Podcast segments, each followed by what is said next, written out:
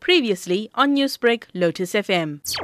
We have a unit that deals with families and children. They have programs throughout the year to make sure that we protect our children, awareness programs and programs with children. But over this week, that is the Child Protection Week.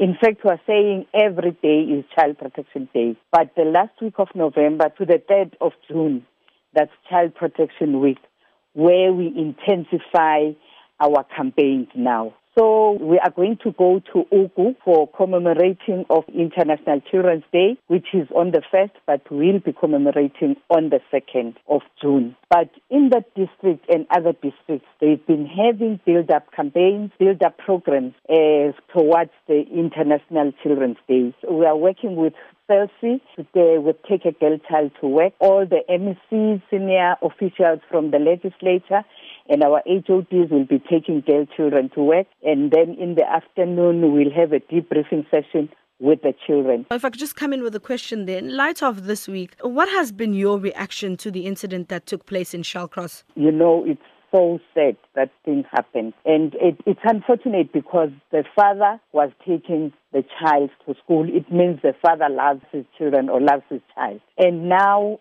the criminals, people who don't have consciences, did this, try to hijack the father and then kill the child. It's so sad. We have already sent our condolences to the family and to the community there and to the school children. But also, we are going to have community dialogue together. They are always led by the Department of Community Safety and Liaison in the area, talking to the communities, because they have also mentioned that criminal activities have started escalating in their area.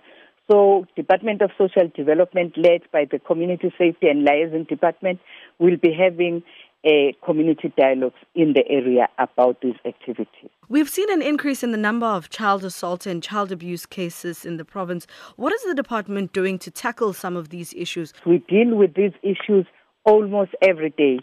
But we have, every time we go out to communities, the department, district offices and service offices, they have programs with the families, they have programs with children. We also work with the Department of Education to ensure that our children are safe and protected. But some of these cases do come up, and we really feel that we have really to intensify together with our communities to make sure that our children are safe. And we urge parents to look well after their children. Newsbreak, Lotus FM, powered by SABC News.